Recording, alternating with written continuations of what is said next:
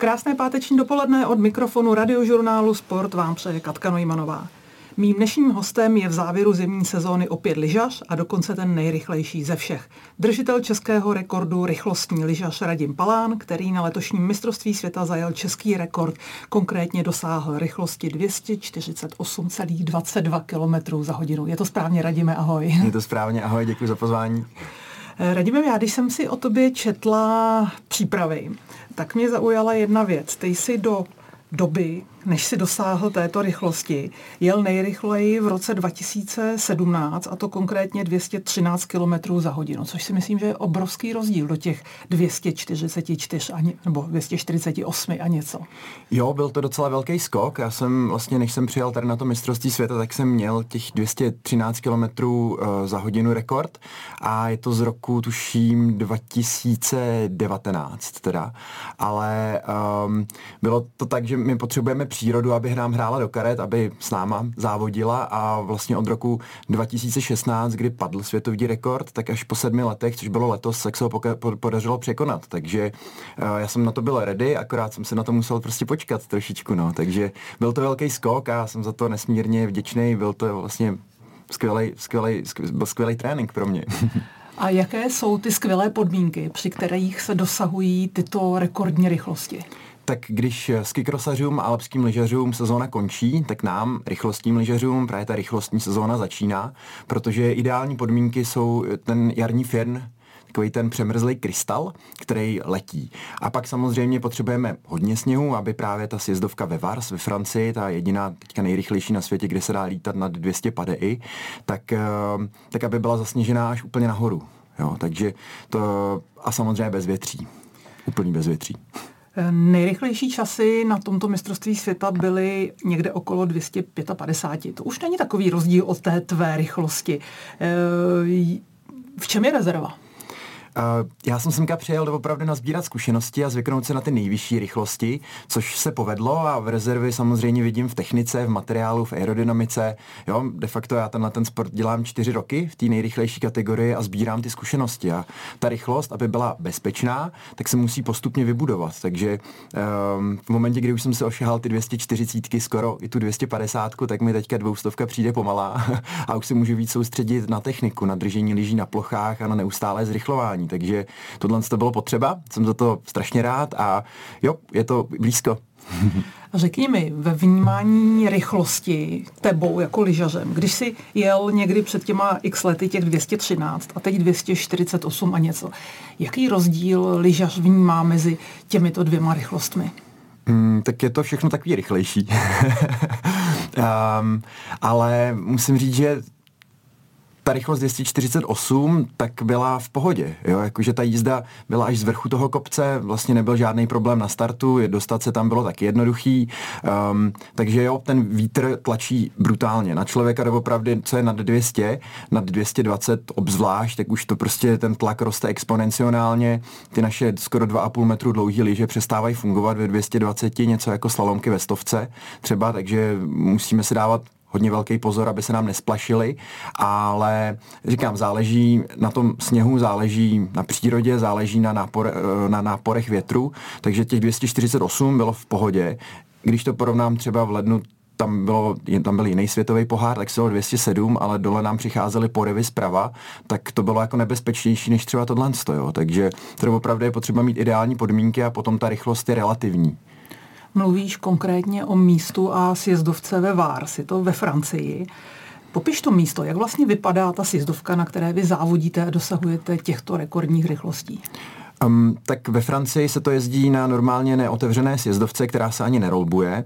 Dá se tam jet jako normálně, jenom když třeba napadne hodně sněhu, jo, tak nějaký freerideři tam jezdějí, ale je fakt prudká. Je to takový odvrácený štít uh, hory.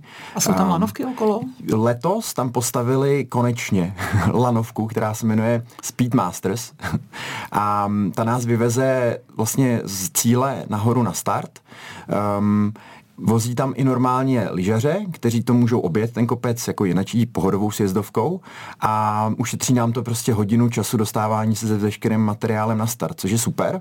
Takže my jsme předtím museli jezdit dvěma, třema vlekama okolo a tohle je doopravdy velký bonus. Um, bohužel nám to neřeší ty problémy při právě transportu zbytku materiálu toho závodního už, který budeme používat na tu, na tu, na tu jízdu na start, protože my z vrchu toho kopce jezdíme jo, jenom takhle jako jednou jsme ji vlastně sjížděli akorát úplně z vrchu, jinak. My se musíme z té lanovky spustit okolo té hory a natraverzovat třeba do půlky, do třech čtvrtin, slaňovat, skákat přes skály, jezdit, v, teď letos nám tam i napadlo docela hodně, hodně prašanů, spadla tam lavina, takže jsme museli skákat skrz laviny, lavinu vlastně a skrz ten splas a bylo to, bylo to náročné, takže potom ta cesta dolů rychle rovně za odměnu a když by se dalo furt jezdit z vrchu, tak si myslím, že už letos by padlo 200 šedé a bylo by to hrozně fajn, takže třeba z toho někdy i dožiju.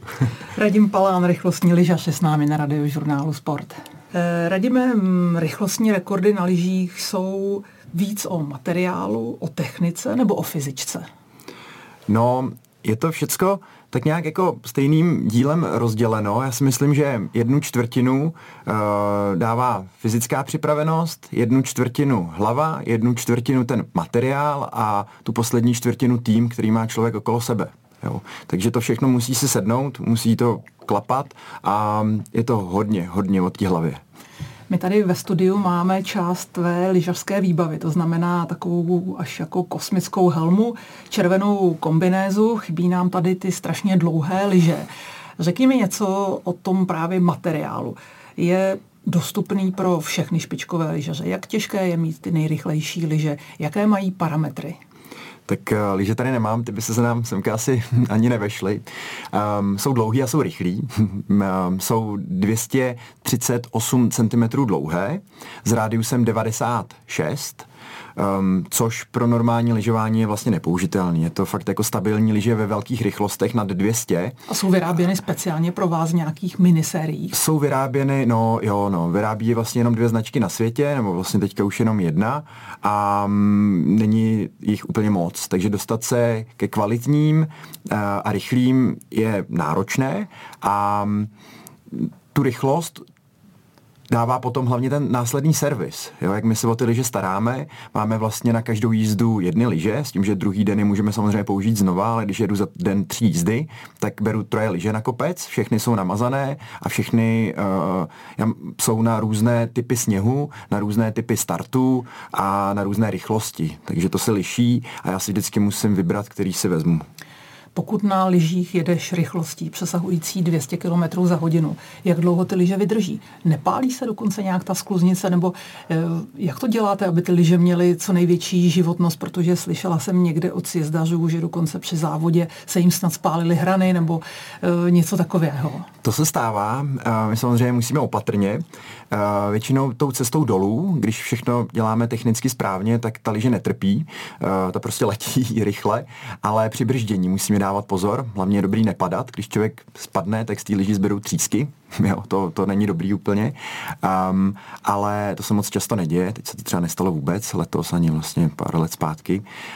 Um, a při brždění musíme dávat extrémní pozor, protože my říkáme, že čím víc uh, hrany má ta liže, tím je pomalejší, tak my se ty hrany snažíme redukovat, odbrušujeme je skoro, že, jsou, že tam buď to vůbec nejsou, nebo jejich jsou jenom jako nehet. Uh, takže na to musíme dávat pozor a ono brzdit prostě z, z 200 km plus na nulu máme na to asi 400 metrů, tak je občas docela fuška. takže to musíme tak nějak jako naplánovat, aby to vyšlo na celou tu brznou dráhu a právě jsme do nich ne, nezabrali moc, aby se právě ty hrany, když tam jsou, tak nevypálily. No. Technika. Technika je určitě o tom sjezdařském postoji. Eh, kde ho trénuje? Že to o nějakých tunelech nebo o nějakém aerodynamickém testu? Jak prostě přizpůsobuješ postavení lyžaře tomu, aby si jel co nejrychleji? Tak ve rychlostním lyžování má každý techniku trošičku jinačí, nějaké pravidla platí obecně, nějaké prostě si každý musí uh, odladit na svoji vlastní postavu a fyzické proporce. Uh, my jsme to odlazovali na ten náš materiál, co máme, ten náš ideální aerodynamický tvar, ten, ten postoj právě v aerodynamickém tunelu loni tady v Praze, což bylo skvělý.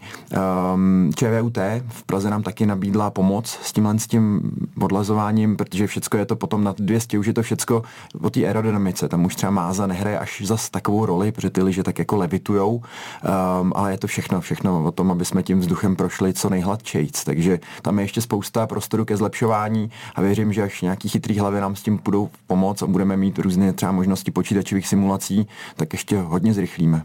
Protože tím to děláme na koleni. Fyzička.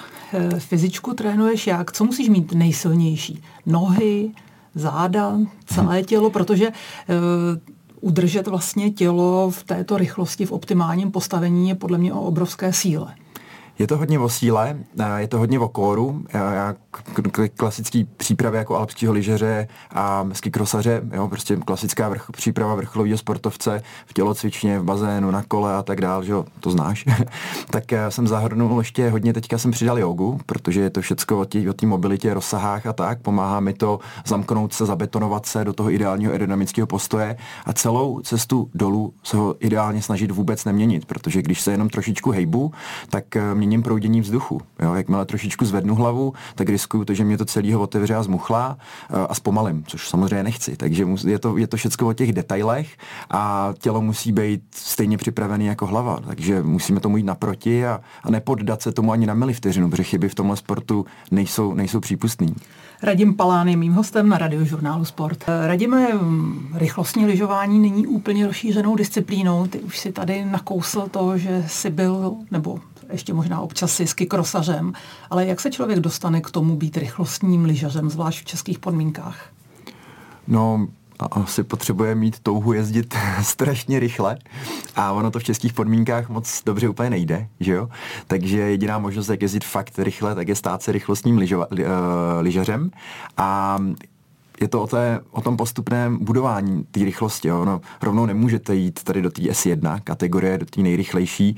Musíte uh, nejdřív absolvovat uh, sezónu závodů v nižší uh, alpské kategorii, což je normálně jo, třeba Ester Ledecká, klasická kombinéza, DH, liže 2.18, 45 metrů rádius, helma Braille, to je normální, to, v čem se jezdí sjezdy na olympiádě, tak v tom je taky kategorie takzvaná S2. Um, ehm, získat zkušenosti z těch vyšších rychlostí a následně potom jde přejít uh, do této nejrychlejší kategorie. Takže nechce to uspěchávat úplně a pro Čechy je to trošičku náročnější. My bychom samozřejmě v budoucnosti ten sport chtěli Čechům víc přiblížit. Chceme tady organizovat uh, nějaké závody pro veřejnost, aby si lidi ty rychlosti mohli ošahat a přestali se jich bát, protože opravdu když je dobře připravený materiál, používáte vhodné lyže a cestou dolů se to nerozmyslíte, tak ta rychlost je, je opojná, je to úžasný a dá se to dělat fakt bezpečně co musíš na lyžích umět, teď z pohledu myslím toho lyžařského, aby si se mohl propracovat k disciplíně, kterou děláš ty. Musíš umět opravdu dobře lyžovat na lyžích, takové ty klasické oblouky, projít si prostě vývojem eh, klasického alpského lyžaře, případně skikrosaře, nebo to jde trošku přeskočit? Ano, člověk si musí projít vším. Jo, jako prostě, jak říkám, ta jízda rovně rychle za odměnu, ale dostat se na start a, a absolvovat vlastně celý to martýrium těch závodů, tak to není o jedné jízdě z vrchu kopce, to je prostě o, o, o slaňování, o, o traverzování, o freeridu s veškerým materiálem, s křikou helmou na zádech, s 15 kilovými lyžema na rameni, jo, oblečený v uplý kombinéze, která člověku fakt nedá prostor ani dejchat skoro pořádně. Takže člověk potřebuje mít eh, fyzičku hlavně na to všechno okolo a eh, musí umět lyžovat. Všecko vychází z oblouku, jo, alpského, prostě z obřákového oblouku vychází zbytek lyžování a, a když se nějakým způsobem dostanete na start, si jedete 200 dolů a pak, tak, pak prostě musíte zastavit, že jo? takže to prostě zatáčet ve dvou stovkách na uh, lyžích s rádiusem 96 není taky úplně jednoduchý, takže aby tenhle ten sport se dal provozovat rychle a bezpečně, což jde v ruku v ruce, tak člověk prostě musí být úplně univerzální špičkový lyžař, jo? Tam, tam to nejde, aby to bylo jinak. Zmínil si bezpečnost. Jak je v tvém sportu hlídaná právě ta bezpečnostní složka? To znamená, aby se buď před závodem nebo i během něj, pokud možno nic nestalo. A když už, tak jaký ty pády jsou, protože to jsou samozřejmě pády v úplně jiných rychlostech, než my jsme zvyklí, když se sebou někdo praštíme na sjezdovkách. Eh, je to tak, je to v jiných rychlostech, docela to pálí, ale nestá, není to úplně destruktivní, neděje se přitom nic eh, dramatického, člověk se prostě sklouzne po tom sněhu, máme páteřák, když máme dobře nastavený lyže, tak vypnou, helma je tvořená ze dvou částí, první je ten aerodynamický štít, co je vidět zvenku a eh, druhá je taková vnitřní kokoska, klasická helma, která nám ochrání hlavu právě v případě pádu, že ten štít odletí, dá se tam potom zpětně znova namontovat, to takže vy vlastně, jak nemáte do čeho narazit, tak se prostě jenom kloužete, kloužete, kloužete a trošku to pálí. V momentě, kdy se přetočíte na páteřách, tak už to pálit přestane a dá se normálně pak závodit dál, jo. není to právě destruktivní. Každopádně ta rychlost se musí postupně budovat. Na bezpečnost e, tam hledějí komisaři, delegáti z FISu, rozhočí a pokud jim přijdete nestabilní, už v nižších rychlostech, protože než my jsme se třeba dostali na těch 250 skoro, nebo někdo i za, tak eh, jsme začínali na 180 a takhle každý den jsme chodili výš a výš v tom kopci a postupně se to katovalo, postupně eliminovali pomalejší nebo jo, lidi, kteří neměli úplně jako techniku ready na těch 200 plus a ořezávali to, takže nahoru na úplně na ten kopec, na ten finálový pokus šlo jenom 10 nejrychlejších uh, mužů z celé planety plus předjezdci a tři nejrychlejší ženy. Takže to je potřeba na to dávat pozor a budovat to. Jaké je postavení rychlostního lyžování ve světě lyžařského sportu? Tím mám na mysli organizace. Eh, vlastně vy jste členové Světové lyžařské federace FIS, je to tak? Je to tak a závody jsou tudíž organizovány také touto federací. Je to tak, eh, je to normálně všechno pod FISem, eh, jezdí se světový poháry, jezdí se mistrovství světa, na olympiádě tento sport byl v roku 1999 v Albertville jako ukázkový, s tím, že teďka se řeší, jestli se to tam vrátí, nevrátí, to bychom všichni hrozně moc chtěli, to myslím, že by byl impuls, eh, bylo by to skvělý. V Čechách vlastně nás svaz přihlašuje na závody, pomáhá nám i s nějakou mediální propagací, ale vlastně nejsme členy žádného úseku, tak je to takové složitější těžší, ale věřím tomu, že eh, když budeme vozit medaile, když eh, bychom zorganizovali nějaké další tyjo, závody pro veřejnost, aby si k tomu i třeba začínající alpští lyžaři, mladí děti čuchli, jo, naučí se klouzat, naučí se různé aerodynamické pozice pro různé rychlosti a hlavně se zbaví strachu z rychlosti, protože když už děcko jede stopade rovně z kopce, tak pak se nebojí ve 120 v normálně, jo, při jejich závodech, třeba v Super G nebo při, při sjezdu. Takže si myslím, že by to byl krásný doplněk a snažíme se tady tomu vybudovat postupně tradici, zvýšit povědomí o tomto sportu a věřím ve, sl- ve světlejší říci zítřky. Radíme mě zaujala jedna informace, tedy, že ženy ve vaší disciplíně jezdí jen o vlastně pomalinko pomaleji než muži a že mají lepší aerodynamiku. Prosím tě, vysvětli mi to, jak to, že je mezi nejlepšími muži a ženami tak relativně malý rozdíl. Já myslím, že to je především o váze také. No, kila jsou důležitá, ale tak jako do 180-200 km za hodinu. Na 200 už je to všechno od té aerodynamice a když má člověk dobře zvládnutý materiál, tak uh, prostě může zrychlovat víc než někdo, kdo je těžký a nemá ho tak zvládnutý, tu aerodynamiku odlazenou. Takže ženy, uh, za prvý jim to sluší o hodně víc, ty kombinézy, než nám, ale um, jo, myslím si, že celkově za to uh, ty fyzické proporce ženské jsou, co se aerodynamiky týče hodně lepší než, než chlapské, široké ramena, široký holeně a tak, všechno se tam do toho počítá. A ženy používají úplně to stejné vybavení, co my, ty stejně dlouhé lyže, stejné helmy, úplně všechno stejný vlastně mají. Um, takže ten rozdíl je tuším jenom nějaký 3%, jo, že to je hodně větší rozdíl, teďka nevím přesně kolik, to je třeba ve stovce, jo, když žena běží 100 km za hodinu, tak uh, nikdy Usaina nedoběhne. Ale u nás si myslím, že je to třeba jenom otázka času, než třeba žena bude držitelkou světového rekordu, takže já určitě fandím a mm, je to, je to krásný sport i na pohled. Když... A je mezi ženami o tuto disciplínu zájem? Eh, ženy to jezdí, i v Čechách máme Silvu Hudečkovou, Martinu Foldinovou a po světě taky, jo, jako hodně, hodně i v Itálii, ve, ve Švédsku, ve Francii, tam je, tam je spousta žen, takže um, Jo, jako nejlepší žena teď je ze Švédska, Brita Backlund a držitelka světového rekordu je z Itálie, Valentina Grečo, takže to jsou fakt rakety. Narazil si na vlastně česká jména v tomto sportu, kde se v České republice dá bezpečně rychlostní lyžování trénovat, nebo jestli to vůbec jde? No, moc to nejde. Nad 200 to v Čechách e, nikde moc vytáhnout nejde. Tuším, že Radek Čermák má rychlostní rekord z Harachova nějakých 170. E, z Mamuta? Z ne, z Mamuta ne. E, z Černý, tam, tam ze zadu. E, na dopadu skokanského můstku K90 v Harachově se loni jeli závody pro veřejnost. Bylo tam nějakých 50-55 lidí, z toho víc než polovina dětí, a tam se jezdilo jenom kolem stovky, takže e, bezpečně to jde trénovat na hodně místech, jo, Špindlerův mlín, Dolní Morava, Janské lázně, brzo ráno, hodně brzo ráno, ideálně, než tam přijde veřejnost, ale my když takhle trénujeme po Čechách, tak máme normální alpskou kombinézu na sobě, normální brejle helmu a většinou i kratší lyže, protože prostě s těma lyžemi asi nemůžeme dovolit riskovat eh, jo, bezpečnost na sjezdovce, jak naší, tak někoho jiného. Takže když my trénujeme, tak ideálně právě takhle během těch závodů, před závody je tam ta trať připravená, můžeme tam lítat hodně rychle a, a nebo lítáme do Andory, no, kde nám zavřou celý kopec, kde se dá kolem těch 200 jezdit. Takže je to náročnější, ale, ale jako jde to. Když nám upraví trať, jak vlastně rozdílná je úprava tratě pro váš sport, pro vaše závody od té klasické úpravy sjezdovek, kdy my milujeme ten ranní Manchester, ale předpokládám, že pro vás ten Manchester není to pravé. Manchester brzdí, jo, když člověk jede uh, jako s, s nižšími startovními čísly, jako třeba první, druhý a jede právě po tom Manchesteru, tak ví, že, že, to, že to tomu zbytku uh, startovního pole rolbuje, jo, tak jako říkáme. Takže pro nás jako zmrzlej Manchester je pomalej, my chceme spíš takový ten natátý jarní firn, krystal, který už někdo před náma pěkně jako ujezdil, takový to mejdlíčko, jo, je to vždycky třeba půl hodina, hodina za den, eh, kdy to fakt letí, pak se z toho stane břička, takže my se, tam, my se to snažíme právě vychytat. Um, a na ledu se nedosahují takové rychlosti, jako právě tady na tom jarním krystalu. Ty jsi do studia donesl tvou červenou závodní kombinézu. Kdo se na nás dívá na kameře, tak by ji mohl vidět.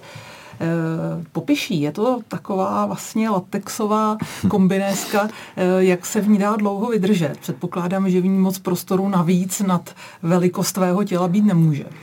A my všechno podřizujeme té rychlosti, včetně našeho pohodlí. A jak vždycky říkám, ta jízda dole je za odměnu, nejtěžší je se dostat na start a do toho všeho se obléci, zalepit a tak. Takže té kombinéze červené říkáme slangově latex, ale jinak to s latexem nemá vůbec nic společného.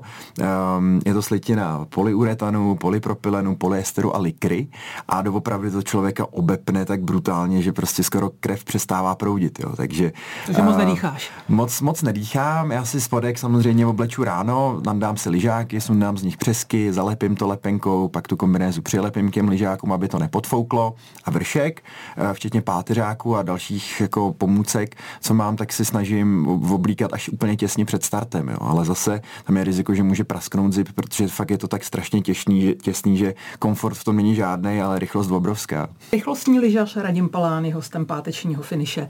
Eh, Radíme, jaké jsou teď další plány na sezónu a hlavně na to, jak zkusit ještě zrychlit, pokud budou ty správné sněhové a rychlostní podmínky? tak další plán je 250, hned jak to půjde, doufám, že se toho dočkáme brzy. A mm, budeme jo, společně s tím ČVUT odlazovat tu aerodynamiku, já určitě uh, letní přípravu nepodcením uh, a budu se soustředit jak na ty silové jo, složky z tréninku, tak na ty technické budu ladit materiál, uh, mazat lyže a snažit se prostě každým dnem být víc a víc připravený a zrychlovat, co to půjde. V čem mají tví největší soupeři? Předpokládám, že jsem viděla, že Francie je velmoc v této disciplíně. Eh, v čem mají výhodu? Co mají navíc a co vy tady v Čechách nemáte? Mají ty velehory mají ty velehory, taky v nějakém tom know-how jsou, jsou napřed. My spíš takhle s kámošema děláme jako je zpětné inženýrství, ale zatím to mi přijde, že docela funguje. Um, takže mají možnost toho tréninku. Jo. Teďka Simon byl držitel nového světového rekordu 255,5, tak je lokál z Vars. Takže on vlastně má sjezdovku za barákem a ráno před snídaní se jde párkrát zajezdit, jo. což já tady mám Petřín v Praze, což je taky dobrý, akorát sněhu nám tam eh, je poskromnu máme. Takže mm, řekl bych, že asi to místo. Do jakého věku se dá tento sport dělat? Protože eh, ty jsi sice velmi mladý, nadějný sportovec, ale jiní lyžaři v tomto věku, co si už spíš končí. Do jakého věku se to dá dělat? Um, je to hodně o té hlavě a dokud funguje hlava, tak funguje tělo a jako spíš jsou potřeba ty zkušenosti, jo, že uh, Řekl bych, že já to ještě takových deset let můžu dělat klidně naplno, možná i víc, to, to těžko říct, samozřejmě to chce vždycky nějakou tu motivaci a tak, um, ale je potřeba to mít v hlavě všechno srovnaný, aby to člověkovi jelo rychle. Takže uh, jako ty nejlepší sjezdaři, tak už jsou, nebo rychlostní lyžaři, například Simone Origone z Itálie, který už vlastně po 14. vyhrál celkově světový pohár, tak to může jako hodně přes 40 a rozhodně jako ještě neplánuje končit. Takže eh, pokud se to dělá správně, tak ten sport není destruktivní a když už si člověk jednou odladí tu ideální aerodynamiku, tak eh, potom už vlastně může jezdit tak, jak dlouho to bude bavit. Takže... Mluvil jsi o spolupráci s ČVUT eh, ohledně právě té aerodynamiky.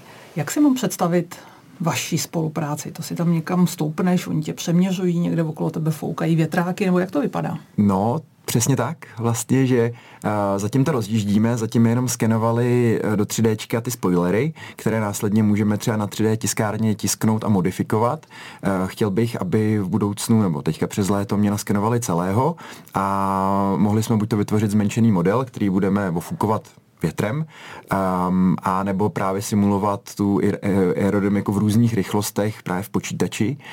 Um, a ČVUT má možnost právě, maj, mají tam nějaký dva menší větrný tunely, uh, že se vždycky dá foukat buď to na spodek těla nebo na vršek a takhle bychom mohli uh, s jejich pomocí nedělat už jenom zpětné inženýrství, ale mít taky nějaký svůj vlastní vývoj. Jo? Takže hlavně co se té aerodynamiky týče, tak si myslím, že nás to může posunout úplně, úplně fakt jako do vyšších, úplně do jiných vesmíru rychlostí, takže na to se těším a jsem, sám jsem na to zvědavý.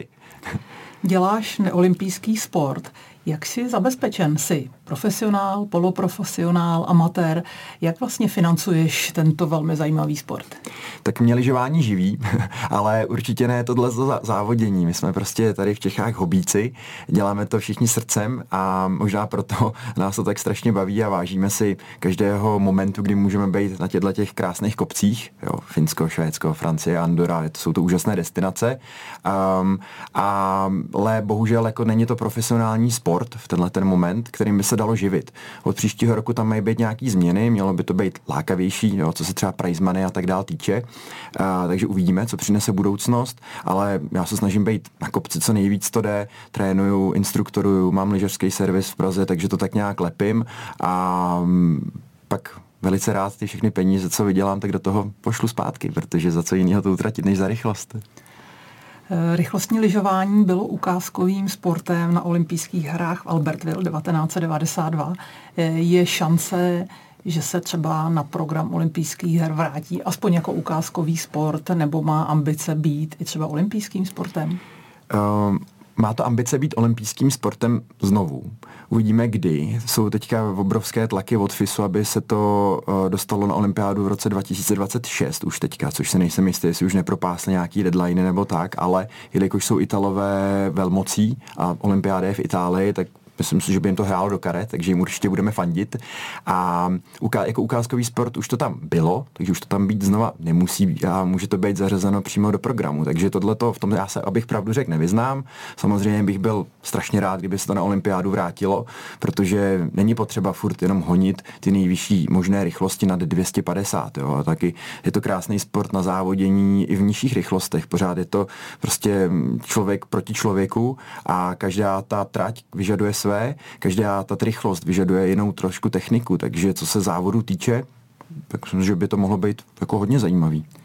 Radim Palán je hostem radiožurnálu Sport. Radíme, co dělá rychlostní lyžař, když není sníh? No, to je dobrá otázka. Já jsem se vlastně sedm let snažil být pořád na sněhu, pendloval jsem mezi Českou republikou a Novým Zélandem Um, Nový Zéland. Nový Zéland, jo, jo tam, jsem, tam jsem učil, trénoval ve lyžařském středisku a bylo to nádherný, takže tam určitě se mám v plánu zase brzy vrátit, asi už ne takhle na celou dobu, na celý a tam jsi jezdil rok. jako rychle z kopce, nebo jsi tam jezdil jako klasický? Já jsem tam hodně času strávil v pluhu, že jsem lyžoval s klienty, učil jsem pro lyžařskou školu a organizoval eh, závody, takže jo, já jsem vlastně celý, celý svůj dospělý život byl vlastně furt na sněhu, honil jsem, honil jsem zimy, tam a zpátky přes země koule. No a, a teď jsem v Čechách a je tady dobře, užívám si, užívám si taky trochu léta, letních sportů a jo, jako není to zlý, ale na sněhu je dobře. Máš někdy volno? Uh, volno moc nemám, jako um, nepotřebuju, nebo jako pořád rád dělám věci různé, takže mm, moc se neflákám. Jaké jiné sporty než lyžování? Říká, že letní sporty tě lákají také. Jaké to jsou? Jo, já miluju veškerý pohyb. Já miluju raketový sport, hraju tenis, eh, badminton, plavu, jezdím na kole. Nově jsem začal hrát golf. Uh, to mě baví, jsem v tom jako nováček, ale je to skvělý, hlavně co se hlavy týče, jo, že tam se člověk musí jako jinak trošku soustředit, takže já dělám všechno, všechno vlastně, co, co vás tak jako tady napadne, tak to už jsem zkoušel a nebo to vyzkouším. Po jak dlouhé době se začínáš znovu těšit na sníh? Už se teďka těším. Dneska jsem přijel z Popradu, kde jsme, kde jsme včera ještě se slovenským rekordmanem Michalem Bekešem lyžovali, zkusili jsme jít na skialpy, moc to nevyšlo, byla bílá tma, ale byli jsme na kopci, foukalo a jo, je tam, je tam krásně, takže my teďka začínáme ledovcovou přípravu rovnou a mm, v Rakousku hodně na Meltál jezdíme, a, takže dokud, ne, než to roste, tak budeme na sněhu. Čím odpočíváš? Třeba tím golfem, to je tak jako fajn. a nebo ani nevím, jestli odpočívám někdy. Není potřeba. Eh, Chodím rád do sauny třeba, to jo, do sauny a, a takhle na nějaký, na nějaký bazény, to, to, to já rád. 248,22 km za hodinu. Tolik se zdaleka nejezdí, teda nemělo by se jezdit ani autem, ani na německé dálnici. Je to rychlost, kterou pravděpodobně málo kdo z nás dosáhne. Jak seš na tom s rychlou jízdou v autě? Jezdím pomalu prostě jezdím obezřetně, protože, jak jsem zvyklý, prostě člověk si nemůže dovolit udělat chybu ani v tom mém sportu na lyžích, tak, tak v autě. Jo. A i na sjezdovce, když jsou, kde jsou lidi, tak jezdím pomalu. Takže um, tam určitě si nic nekompenzuju a tím, že si to můžu vynahradit z tu rychlou jízdu autě na kopci, na svahu, tak, tak vlastně jsem úplně klidný řidič. Několikrát jsi mluvil o svých kamarádech. Jak vypadá tvůj tým? Protože určitě na to nemůžeš být sám. Um, náš tým je malý velikostí, ale velký srdcem. A děláme to vlastně s, s přítelkyní, s Myšákem, s Edou, s Dredem, s Ondrou. Je nás pár takových na, nadšenců. Uh, když jedou kluci na kopec, tak nás teďka třeba na tom mistrovství to bylo nějakých deset a všechno jsme tak nějak polepili, jak to šlo. Nemáme teda bohužel žádný fyzio sebou, nemáme žádný servisáky, to si všechno děláme sami, uh, ale zároveň tím, že mi nikdo nespomalí liže, tak nemůžu být na nikoho naštvaný jenom sám na sebe, že jo? takže uh, to mě taky baví a uh, jo, jsme malý tým, velký srdcem. A to je asi hezký závěr našeho povídání. Radíme, já ti moc díky za zajímavé povídání, děkuji za návštěvu a přeju, ať ta 250 padne co nejrychleji. Děkuji moc, nebudeme brzdit.